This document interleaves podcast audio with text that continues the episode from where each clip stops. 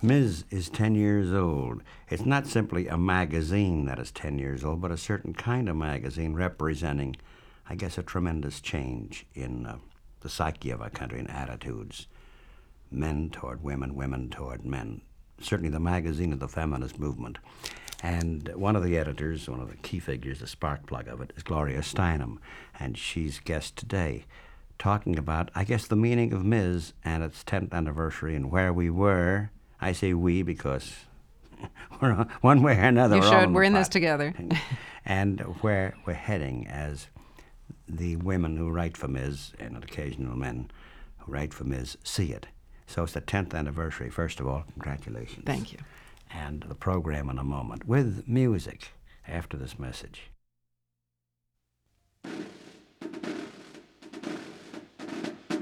Shout, shout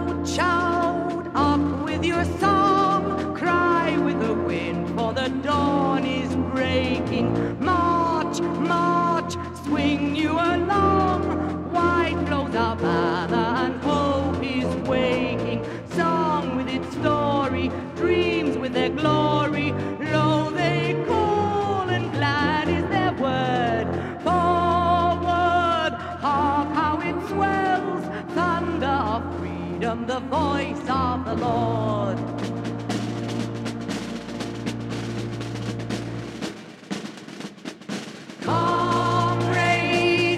Who first in the battle through strife and sorrow, spurned, have ye cared, raising your eyes to a wider morrow, ways that are weary, days that are dreary, toil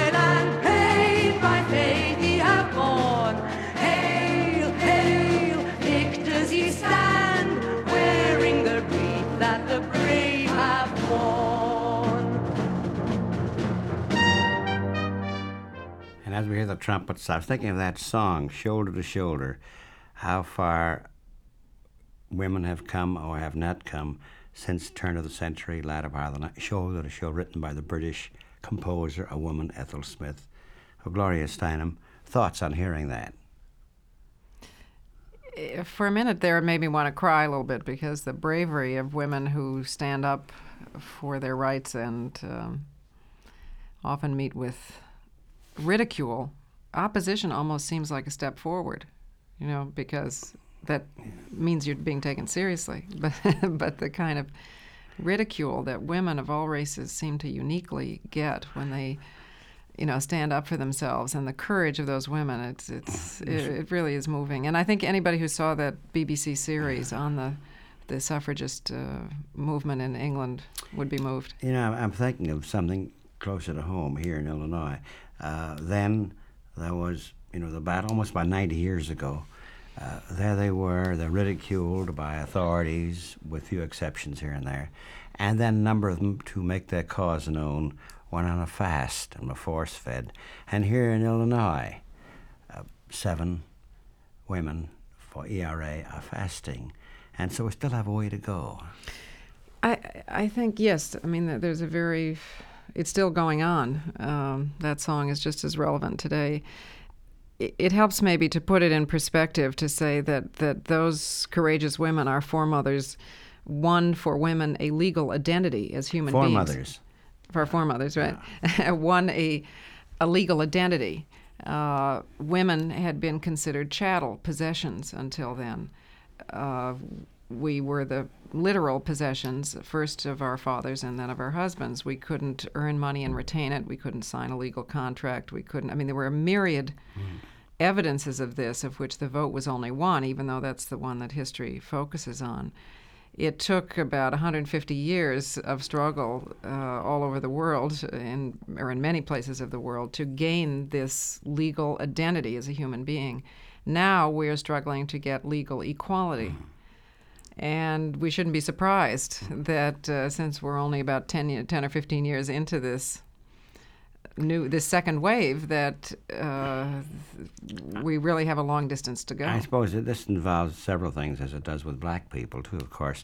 Not to ignore the gains that have been made through battle all the way, at the same time ways to go. So it's both there. Yeah, I, th- I think that one, one of the ways we're kept from having the courage to keep going is that we're deprived of our history. So that you know, if you if, if you don't know about the black slave revolts, if you don't know, if you just happen to get, as I did in my history books, one sentence that said women were given the vote, nothing, nothing mm. about 150 years of marching, struggle, starving, bringing to the country to the halt to a halt, it makes it seem as if not only was there no struggle, but also you should be grateful to the ruling class because they gave it to you. Well, you know, this is also part of all history. I think uh, this is uh, books generally are about male big shots, unless it's Catherine the Great or Elizabeth the First, and it's about barons and kings and noblemen, hardly about the others who have been there. This is the Brecht poem, you know, who built the pyramids.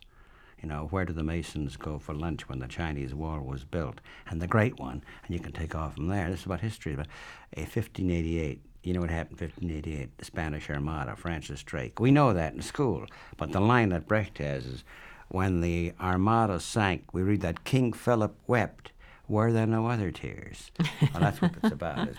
So yeah, the women's it, history is really yeah, it really is e- extremely political because uh, the the wiping out of of people except in their relationship to the ruling class is very sinister. Now, women are in history, but only as they were the the mothers or the wives or the lovers of of powerful men. And the same is true of, in a different way, of, of various racial groups. And I must say, the same is true in our own families sometimes. We sat once in an editorial meeting at, at Ms. Magazine In your own family, you mean the Ms. family? no, I mean our individual families. Oh, family.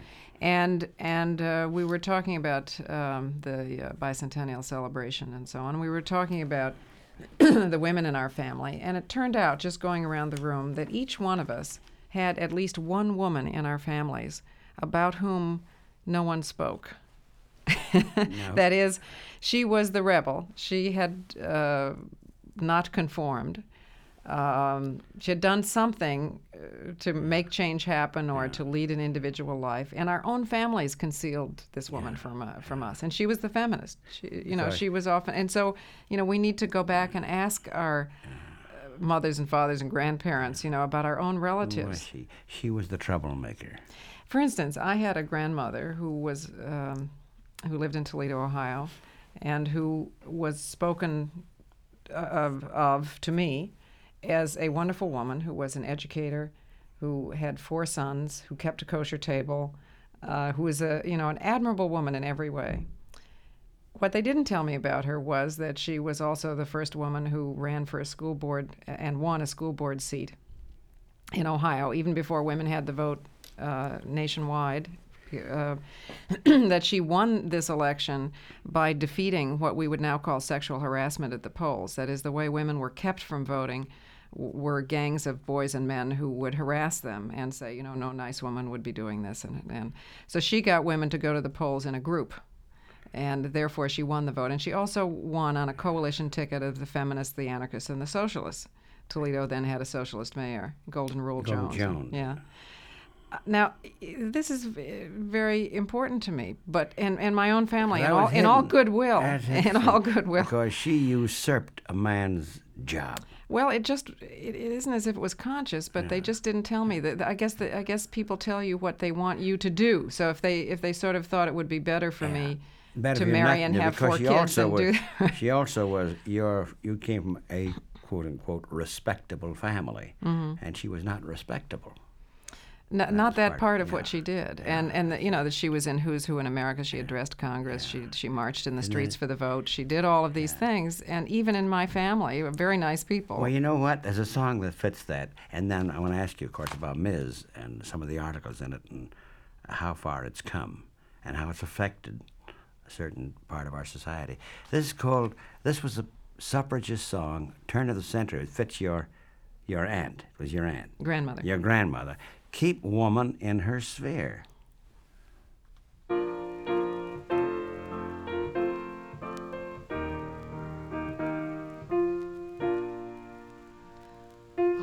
have a neighbor, one of those not very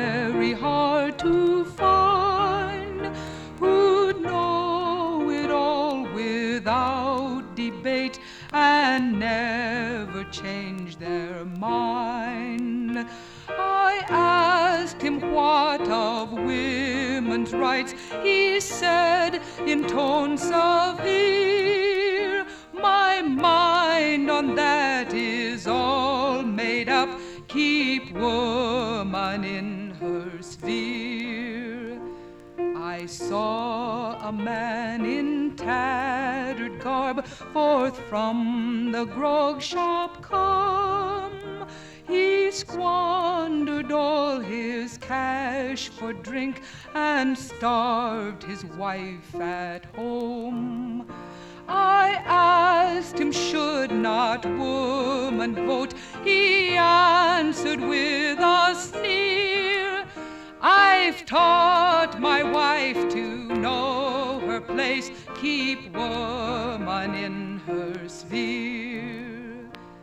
I met an earnest, thoughtful man not many days ago who pondered all human law, the honest truth to know. I asked him what of woman's cause, the answer came sincere. Her rights are just the same as mine. Let woman choose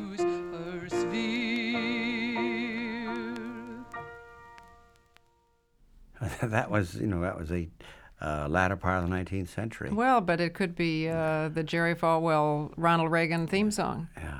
So it's now, mean, so it's still pretty we- modern. So here we are, 1982. In 1972 came the magazine Ms. Suppose we talk about Ms. beginnings and how it's fared. Well, we started it really because there were a, a lot of women writers and editors who wanted to work for a magazine we read. That was a very simple idea. We'd all worked for a wide variety of magazines, including women's magazines.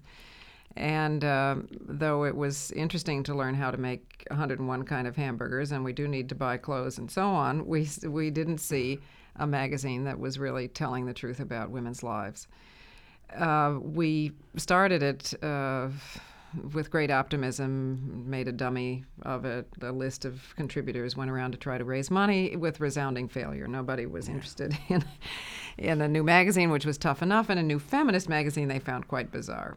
Uh, fortunately, I'd been working for New York Magazine and helped to start that magazine some years before, and they happened to need something as a big feature for their year-end double issue.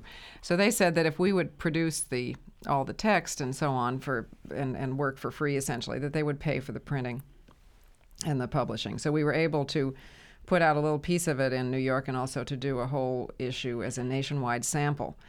Um, that was in 1972. We called it Spring because uh, we were afraid. I mean, it was out in January, but we thought it was going to lie in the newsstands for many months. Um, and we all went out to try to, you know, do interviews. As I must say, I am still doing. I mean, because we still don't have enough money to, you know, pay for advertising. Um, and um I went to California and did a television show. And afterwards, lots of people called up and said, "But we can't find Miss, m- this new magazine on the newsstand." So I called back to New York in great uh, fear and said, "Listen, it never got here." And they said, "No, no, it's sold out. Sold out in eight days." So it did. Yeah. And that was that success. I mean, it was we never would have been able to start to to continue or to start at all if it hadn't been for the demonstration of, of women and men who actually who bought it and who just proved that the experts so were then you knew you touched a chord. yes, absolutely. Now you said women and men bought it. See, men bought it. Yeah, too. men bought it too. It, was it, it has always been, of course, uh, mostly women because it is Well, that- by, for, and about women. But our readers are about 30% men. Well, the obvious well. question for those who haven't read them is how would it differ in articles, say, from Cosmopolitan or Redbook? Well, it, it has a basic premise, which is that women are full human beings, and it doesn't argue about that premise. Other magazines are still um, publishing one article that says that women are equal, and another one in the name of objectivity saying no, they're not. We just assume that in the same way that a, a black magazine or a Hispanic magazine assumes the full humanity of the constituency it's writing about. Uh, and we assume that women have the whole full range of human choices. So, unlike a magazine like Redbook, we would not assume that it is written in the sky uh, that women have more responsibility for children or for domestic duties and cooking and so on than men do, and that it will always be that way. Um, nor would we assume, like Cosmopolitan, that you, you have to, quote, catch a man, unquote, in order to be a full person, and at least no more than vice versa. I mean, yes, we need each you other. remember but that song from Wonderful Town? You know, 10 Ways to Lose a Man? Oh, yes, song? right, right, right. That fits right in with it. Yes, course. it does. It Not was to, to be too hide smart your and- intelligence to do yeah. that. Yeah. Uh, so I suppose our closest um, comparison, we really don't have a comparison because there's there's no other national feminist magazine, but in some ways we're a little bit like Esquire, I suppose, because we we unlike other women's magazines, we publish the whole range of, of political theory reporting, fiction, poetry, humor, everything whereas the older women's magazines are service books for women who work at home, and the, the so-called newer ones are s- service books for women who are in the workforce, but they don't have fiction, poetry, and other things. We try to, to, to cover the full range, and really to be a kind of portable friend. I mean, the, the, the dominant kind of letter we get still uh, is some version of you know, at, now I know I'm not alone. Thank you. I, you know, it's it's a kind. The magazine is meant to be a kind of Now, portable has friend. it as uh, just as a weather vane? Has, has it held its own in circulation? How? Mm-hmm. has- Yeah, we've done we've done very well. We're the the uh, we are a mostly text readers magazine. That means we're comparable with Esquire, the New Yorker, Harper's, um, Mother Jones, or, you mm-hmm. know, Rolling Stone, all those kinds of magazines. We're at the high end of that we, mm-hmm. with 500,000. They're all somewhere between 100,000 and 600,000. Mm. So we've we've we're about I think where we ought to be. I'd I'd love to do a whole other kind of feminist magazine. I'd love to do a feminist True Confessions in addition to this. Mm. What do you mean, feminist true confession? Well, because there there are there are lots of us uh, who who don't have the cultural habit of reading text, and so we look at television and we we read um, picture magazines, and that's fine. You know, so the, the the same information ought to be available in in that form. Maybe we'll do that in the next ten Yeah, but years. how? I, I don't. I don't quite get that. Like a feminist true confession. Well, the true confessions, if you look at them, they they're they're little uh, parables and and uh, these little melodramatic stories, which are instructive. But what they are instructing is that you should go out and look for a, the knight on the white horse to save you from your your uh, unwed pregnancy or your dreadful Oh, life. parables avoiding the stereotype. So these would just be, ins- I mean, a, a, a knight on a white horse is pretty statistically unlikely. So we would simply take the same format of very personal, intimate stories and show the way women have really been strong enough and An solved their own problems. Of an article in the, in the 10th anniversary issue, which is The Nouveau Poor. This is quite um, an astonishing one Mm-hmm. by Barbara Ehrenreich, who reviews many books and writes for various other magazines, and, Karin Stallard. Now, The Nouveau Poor. By the year 2000, all of the nation's poor will be women and their children. The uh, I, I hope we can stop that, keep that from happening. But this is a very important, uh, really in-depth journalistic expose of what is happening in the economy, uh, accelerated greatly by Reagan and his cuts, and how much more impact the cuts in social services have on women uh, than on men. I mean, for instance, women because of our childbearing uh, go to physicians and doctors 30% more. Uh, where because we have an unfair amount of responsibility for kids, then any cuts in childcare means that many more of us are going to be forced back out of work or or, or even on welfare. And um, and she is talking in this piece about a whole population of women who, by birth or by marriage or both, are essentially middle class. They're educated uh, and have skills, but in but are unable to find work that supports them and their children. It, it's a kind of uh, illustration of, as as one woman said to me, every most women in the country are one man away from welfare, because the the uh, Yeah. the um, the economic structure is so unfair with women still getting 59 cents on the dollar and, and plus having responsibility for kids that the and uh, plus not having the protection of unions as much as men do and being at the bottom at, in the pink collar ghetto among in the, heavily in those jobs that are poorly paid it means that the, the two out of every three poor people in the country are female. Uh, and that the penalty that we're paying for this in paying for more social service i mean nothing could be more short-sighted than reagan's cutting off of of uh, various aid programs and forcing more people on welfare because they can't go to work uh, but nonetheless, he goes forward with it because, in the opinion of his experts, the cheapest way to raise children is to to to give a woman subsistence pay. It's too expensive, in their view, to to give good child care so the woman can work and become a taxpayer.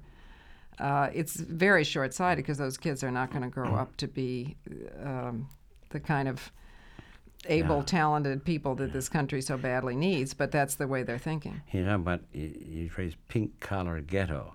That's a phrase that came into being during the life of Ms., hasn't it? No, that's true. It's it's true. You know, we use all these words. I was thinking the other day that we. we- That it's a major accomplishment of the last 10 years that we even have these words. We now say things like sexual harassment or battered women. We understand the phenomenon that that describes. 10 years ago, it was just called life. I mean, you know, there Yeah, was that- that's people just life, accepted yeah. it. There was no word for Yeah, that's life. yeah. Right. Uh, so the battered woman was quiet, and, and very often she felt guilty. That it was somehow her fault. And, yeah. and so, by all these subjects that now come up, the nature of rape as a violent act, not a sexual act, uh, battered women, not only of poor, battered women in the most surprising of suburbs and places, and Yeah. that's now it's in the during the life of Ms. I know you've you've had articles, of course, dealing with these. Yeah, phenomena. we've we've been able to um, to highlight them and explore them and report on them first, uh, mainly because of our our readership.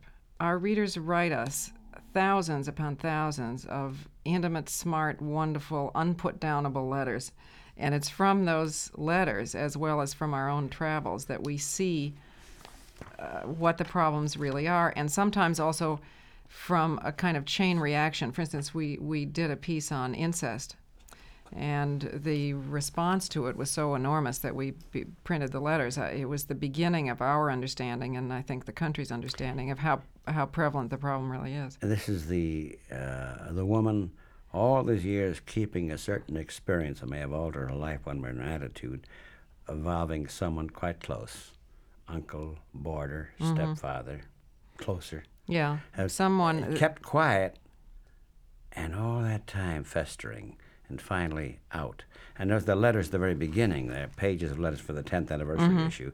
And a lot of them deal with the, the theme of liberation. Yes, the it's- liberating of mind. Yeah, w- when we when we um, talk about these words, they, it shouldn't be seen as uh, as down or unhappy, you know, because it it's it is actually an up to realize that you are not alone, you are not crazy, that this is a whole uh, social problem, and to get to, to to have support from other people, and it's also a great source of humor, as you see from the letters. I mean, it, the the idea that that the women's movement has no sense of humor is quite crazy. It's it's We got to talk for a second. Let's stick with that for a second. Gloria Steinem was my guest uh, editor. Well, by the way, the masthead doesn't have listed editor in chief, just alphabetical order, but editor of, uh, and one of the founders of, of Ms. Uh, one of the accusations through the years has been that. And to point out, I think when any movement begins, it begins with tremendous earnestness and need. This could be the Black Revolution, too, or the Old People's Movement. Now, I know they have a great deal of humor. Maggie Kuhn, others do, Maggie Kuhn. But there was, there was this accusation that to some extent was true. But it wasn't the fault of the feminist movement. It was the beginning of something. Well, I'm not sure it was it was ever true of us or of the black movement. What happens is that you stop ref, you stop laughing at anti-black or anti-female or anti-Semitic jokes. That's what get, gives you the reputation for having no sense of humor. Sud- suddenly, somebody's telling a joke about uh, a dumb blonde or a, a you know a, a terrible mother-in-law, and you say, "Wait a minute, you know what's going on here." But in fact, it's always been full of. In fact, one of the very first issues we, we did had a cover of of a, a man saying to wo- to a woman like a cartoon, you know, in balloons. He's saying, "Did you know the women's movement has no sense of humor?" And she's saying, "No, but hum a few bars and I'll fake it." Yeah. because You know, and that you- since you mentioned men, this has affected, of course, a good portion of the male population, hasn't it? Well, that's I mean the whole idea, of course, as with with sex as with race, uh, is that uh, we are all equal human beings, and if you say that, then y you you end up changing the other the other folks too, because you increase their humanity, though you decrease their privilege. Have you heard from male readers? I'm curious. You know, uh, we we do know that the macho guy has felt a threat. Obviously, you know, uh, the his his his image of life has always been the clinging vine, the little woman, the one he supports, the girl who's coy and cute, the little girl, and there he is all of a sudden challenged by someone who says she is his equal. That's pretty much of a threat, isn't it? It is a threat, and, and there are still a lot of men who, through no fault of theirs, really, society did it to them, but has convinced them that, that no matter how bad things may get, they can count on being superior to women of every race and to certain racial groups of men, too. So it's pretty threatening for them to hear that they're going to have to compete on an equal basis. On the other hand, this idea of masculinity has really penalized those macho guys terribly because it has made them feel that they're to be a real man they have to be violent they have to be victorious they have to earn a lot of money gives them ulcers heart attacks uh, causes them to die earlier. I mean i always say to men if they're really you know if they're really hostile i always say well look you know here's a movement that can offer you four more years of life to live I mean, what other movement can make you offer? That's not bad. And the longevity is as good as cutting out cigarettes. right. Well, but there's also something else. Now remember, and that's you still have a lot of women to reach. By the way, you're you reaching older women too? Yeah, we are uh, more reaching older women. You see, it's interesting. The women's movement took me a while to figure this out, but the women's movement is maybe the one social movement in which people get m- more radical with age. Hmm.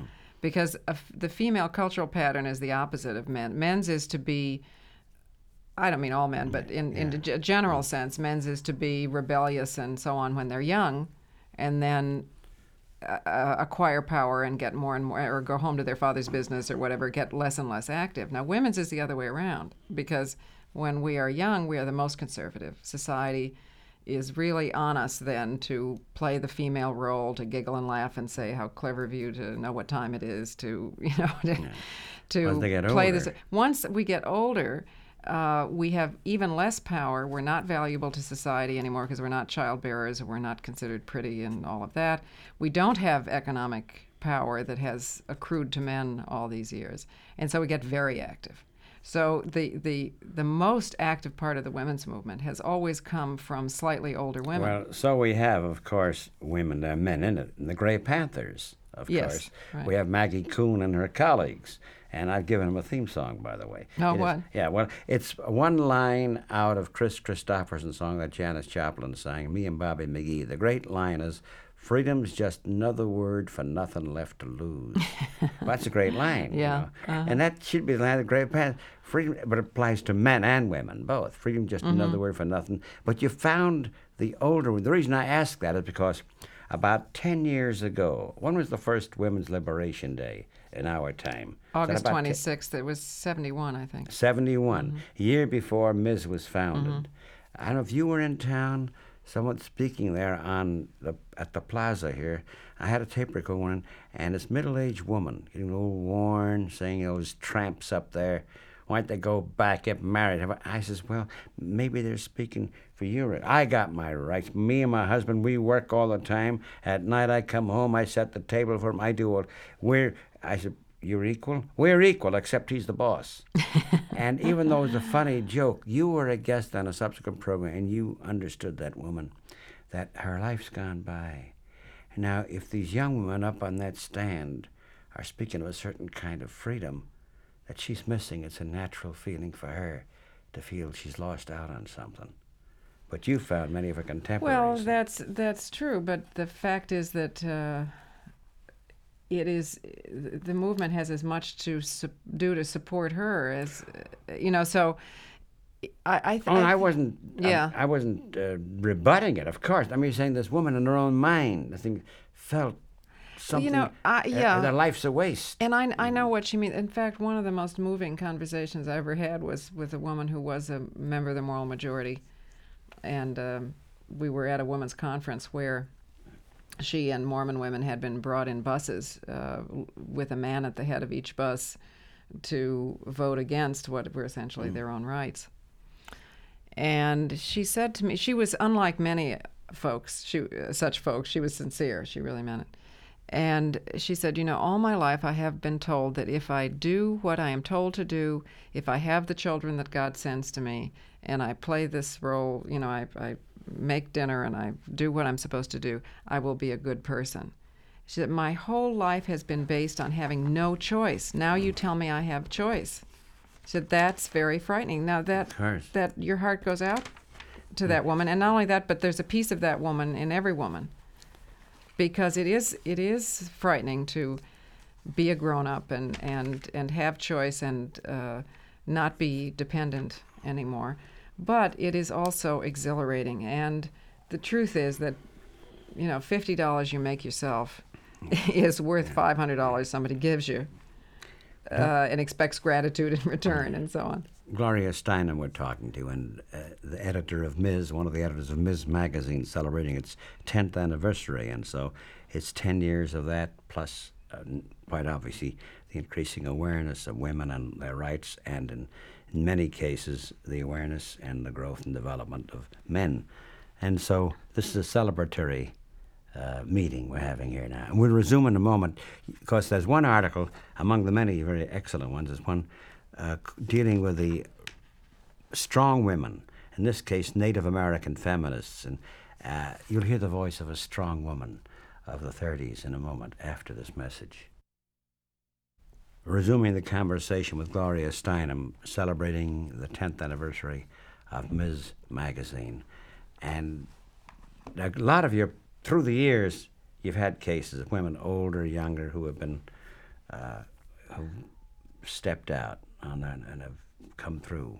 Strong women. Oh, absolutely. I, I'm I'm continually amazed at. Um, I shouldn't say amazed. I don't know how to put it exactly, but you just just go around to any town, open any door, look in any office, you know, and you you see individual women of such such guts because they.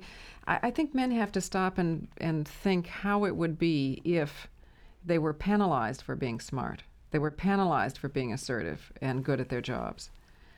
Uh, that they were penalized for being the best they can be. That's what happens to a lot of women. So instead of being rewarded for being successful and smart and assertive and, and accomplishing something, you're punished for it. That's real hard. but you celebrate these women. There's one, and you something you said in every community. These are the anonymous thousands, scores of thousands we don't know about. You try to find them. Here's one. Her name was Aunt Molly Jackson. She lived. Uh, she died a few years ago. Aunt Molly was a midwife in Kentucky, and the bitter, bitter mind strikes. Let her tell the story. It's a story of the 30s. She'd obviously be a heroine of Ms. to having something to eat in Kentucky when the miners was all blacklisted and uh, and no work. So I said if I lost my life that I would do anything in this world that I could in order to keep the children from suffering. So they was a young family that had one child that lived just below me, and I heard that little child uh, crying uh, for two days. And I went down and I asked the mother, I said, Daisy, what is the matter with that baby? She said, Aunt Molly, she's a crying for something to eat. I don't have a crust of bread for that child. So I said, Is it possible that I will do more for your children you people than you will do yourselves. I said, in the name of common sense, have you got a 50 pound uh, feed sack here, sugar sack or something to give me? Yes, she said. I took that sugar sack and I went back to the house. Me being a midwife, I had uh, a permit to carry a gun. I had a good 38 special that I'd use for my protection through them hills for 15 years then.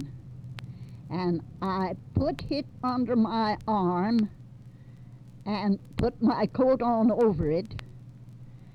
And I started to the commissary. But when I got down to the foot of the hill, there was another family of children of seven are crying, all small children. And I said, uh, Well, what is the matter with your children, Anne? It was uh, Bob Stringer's wife. A good, hard working man and kept his family plenty when he was allowed to work. So she says, They're hungry and I don't have a thing. And she was a crying. I said, Come on, Henry, to my little son, Henry Jackson. I said, Come on and go with me. I went into the commissary and I went in laughing. And I said to the, uh, to the uh, commissary clerk, I said, Well, it don't make any difference how hard times gets, Mr. Martin. I said, I can always have a little money or a little scrip or something to get by on. Give me a 24 pound sack of flour. He handed me over the, the 24 pound sack of flour, and I whispered to my little son, I said, Henry, take this 24 pound of sack of flour and walk out and wait for me at the tipple. That is where they uh, load, they weighed the coal and dumped it in the cars. The boy took that sack of flour and he walked out.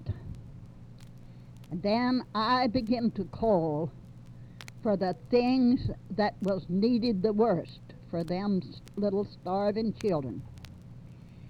And I filled my sugar sack full. And I said, now, now, Martin, I said, if you I'll see you in 90 days as quick as I can get around and collect enough money to pay you. Uh, but I first I says, how much is this? Five dollars and ninety cents. Well, I said, I'll see you in 90 days. I said, uh, I have to feed some children. They are starving. And they can't wait for me to go around and try to collect by nickels and dimes enough to get them something to eat. They have to eat now. And I'll pay you, don't worry. He says, Aunt Molly Jackson, don't you offer to walk out with that, them groceries. I reached under my arm and I pulled my pistol and I walked out backwards. And I said, Martin, if you try to take this grub away from me, I said, God knows if they electrocute me for it tomorrow, I says, I'll shoot you six times in a minute. I walked out. I got home, and these seven little children was so hungry that uh, they, when the mother was making up the dough to cook the bread, they was a grabbing the raw dough off of their mother's hands and cramming it into their mouth and swallowing it. And I, I left part of that a part of the food with that big family of children. I went on up to, to Bill Allen's house and gave Daisy Allen, his wife, the rest for her little child. And by the time my house was the next house, and by the time I got into the door, their deputy sheriff was there to arrest me. And he said to me, he says, Well, Aunt Molly, what in the world? He says, Did you, he says, have you turned out, says, to be a, a, a, a robber? I said, Oh, no, Frank. I said, I'm no robber. But I said it was the last chance I have heard these little hungry children cry for something to eat till I'm desperate. I'm almost out of my mind. And I said, I will get out, as I said, and collect that money just as quick as I can and pay it. I said, You know I'm as honest as the days is long. And the tears come in his eyes. And he said, Well, Aunt Molly, he says, they sent me up here, he says, to arrest you. The coal operator, well, Gooden sent me here to arrest you. He was the coal operator. For that. But he says, if you've got the heart to do that much, he says, for other people's children, that's not one, got one drop of your blood in their bodies, he says, I will pay that bill myself, he says. And he says, if they fire me for not arresting you, he said, I will be damn glad of it. It's just the words he said. And he walked out and he didn't arrest me. And there's a story, isn't it, of quite a woman. Mm.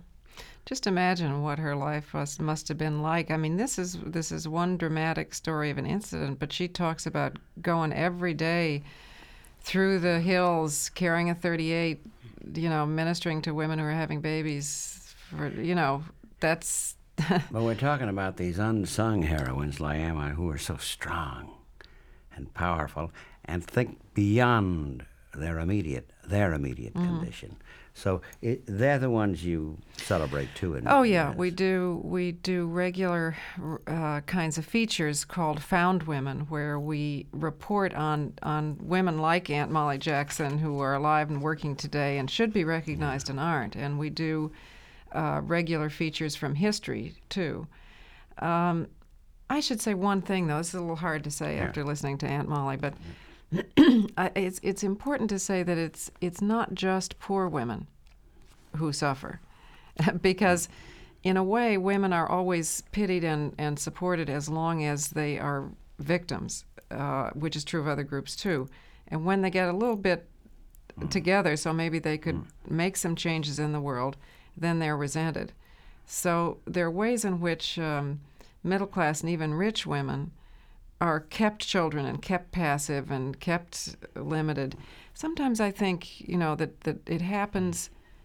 I mean, rich women get better dental care and they get clothes and all of that, but as as a black feminist once said to her white sisters in the South, a pedestal is as much a prison as any other small space, and uh, they Well, there was that book about uh, the women's movement way through the years called something up from the down from the pedestal. or up from the pedestal. Up from the pedestal, Yeah, yeah.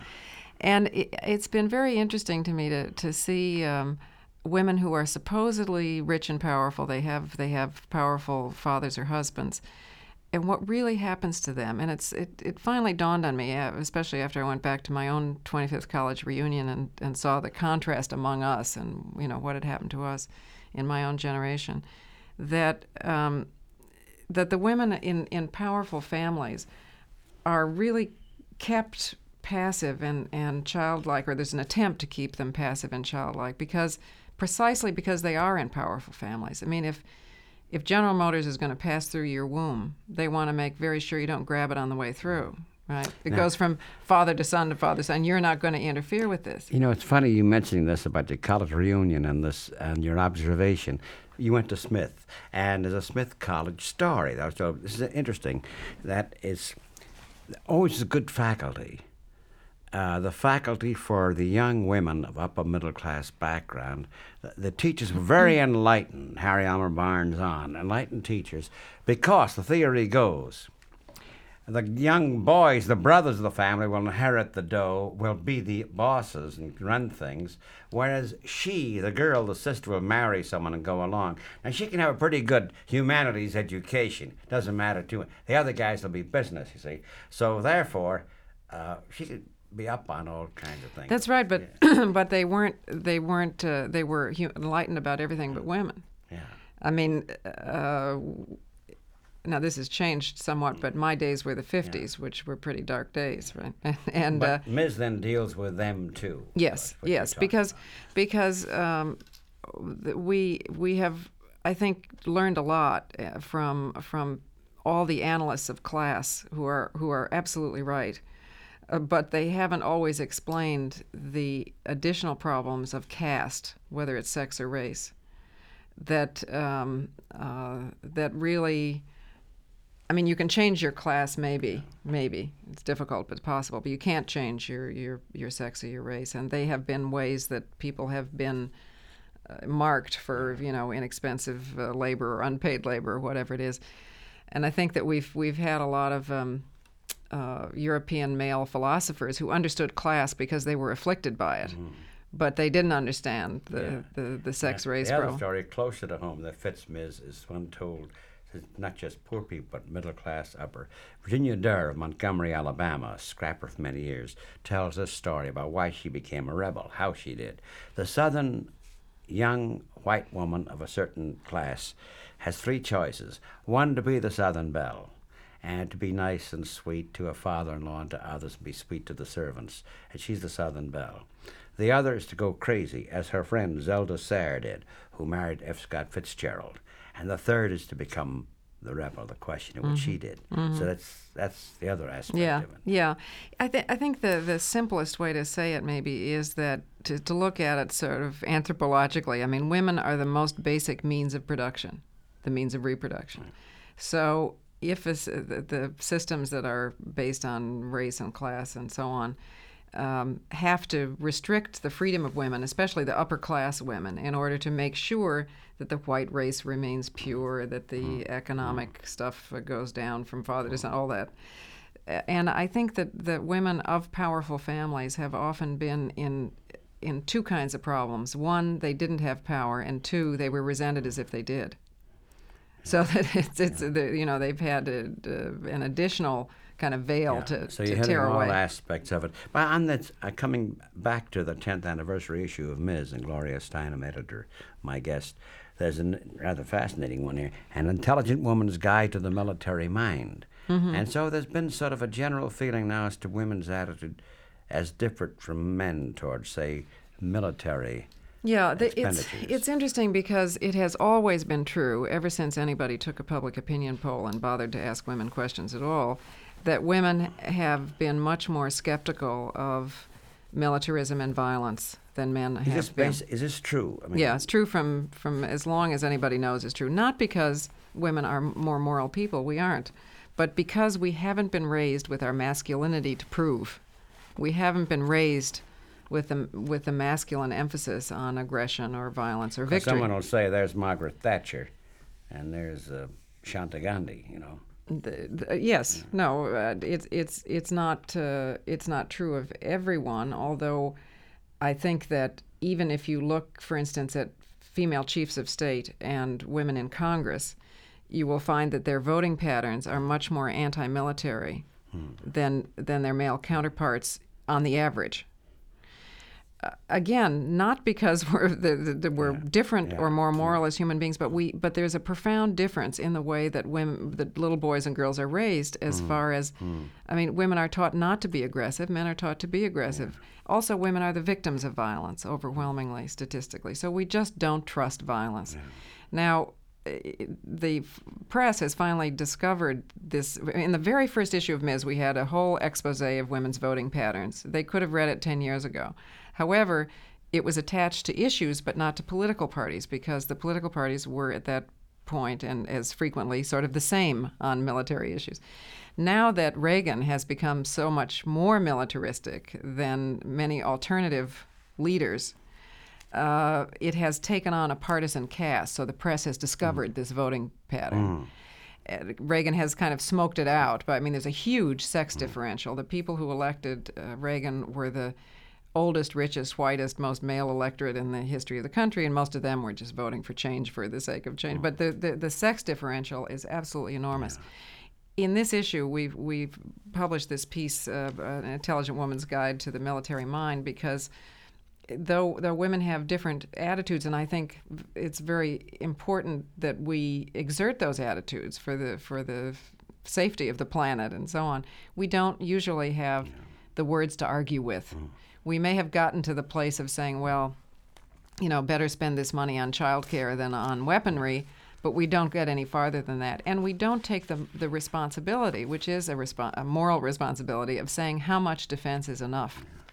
So this is the beginning of a series that is a kind of ABC. It's it's actually great for men to read too. The only difference sometimes between men and women about defense is that women will admit they don't know, whereas men, you know, may pretend. The, So this is really a, a kind of demystification of weaponry, the defense budget, and so on. It's going to continue. It's going to become a book and a series of so uh, these seminars are some around. of the issues that are dealt with in Yeah. Ms.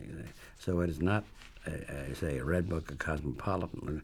Will the last decade's breakthroughs be the next decade's trends? It goes on to polls again in high technology and also strong uh, Native American women. So it deals with all these issues. And so this is a way of congratulating you on your 10th anniversary. We can close with a song, again, a woman's song. Uh, although the, the strike of 1912 up in Lawrence, Massachusetts. And it was a song primarily sung by women called Bread and Roses, too. It's so wonderful that, that the strike was held not only for bread, yes, we need, but people need poetry and roses as well as Yeah, bread. of course. What, uh, any reflection before we say goodbye and hear Well, Judy I'd just like to say to you that, that one of the other uh, features in this issue is a piece on 40 male heroes. We decided that it was important to say in this big anniversary issue that there have been many men in the past decade who have take who have risked their uh, jobs and and uh, you know who've really worked hard uh, for equality and had a big effect on women's lives. People will have to to buy the issue to find out who the 40 are, but the only reason it says that you were not there is Yes, ma'am. because is because we we called people, we surveyed women in lots of different fields, and you. I just want you to know that you were very much there as I a was. hero, but we they felt I'm that they felt that your that that that uh, your heroism could not be confined to the last decade. Oh, that's that it had been going on much That's longer it. than that, That's and it. this was this was You- for acts performed in the last You ought to replace Jeane Kirkpatrick as a diplomat.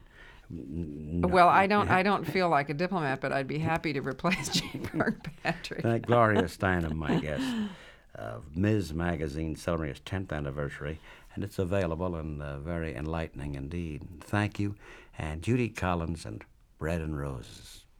As we go marching, marching in the beauty